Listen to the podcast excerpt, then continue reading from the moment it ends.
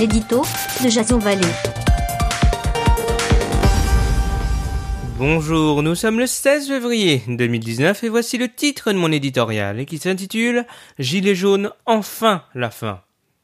Les choses commencent à rentrer dans l'ordre. On a appris il y a quelques jours que le boxeur des Gilets jaunes, Christophe Détinger, a été condamné à deux ans et demi de prison, dont 18 mois avec sursis et mise à l'épreuve, pour s'être attaqué le 5 janvier à deux gendarmes en marge d'une manifestation.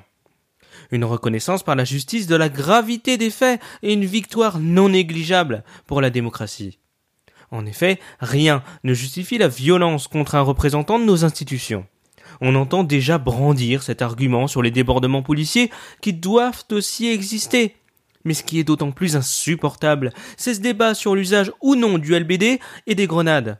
Pourquoi ne pas armer les forces de l'ordre de bouquets de fleurs quand une meute enragée vous lance des heures durant pavés, boules de pétanque ou mobilier urbain dans cet éclair de lucidité où 56% des Français réclament enfin l'arrêt du mouvement, tout ça doit s'arrêter tous les jours, sur les chaînes d'infos, on nous sert ces mêmes salves de propos incohérences, et sur les réseaux, un putréfiant ramassis de propos haineux, identitaires, antisémites ou conspirationnistes. Maintenant, stop.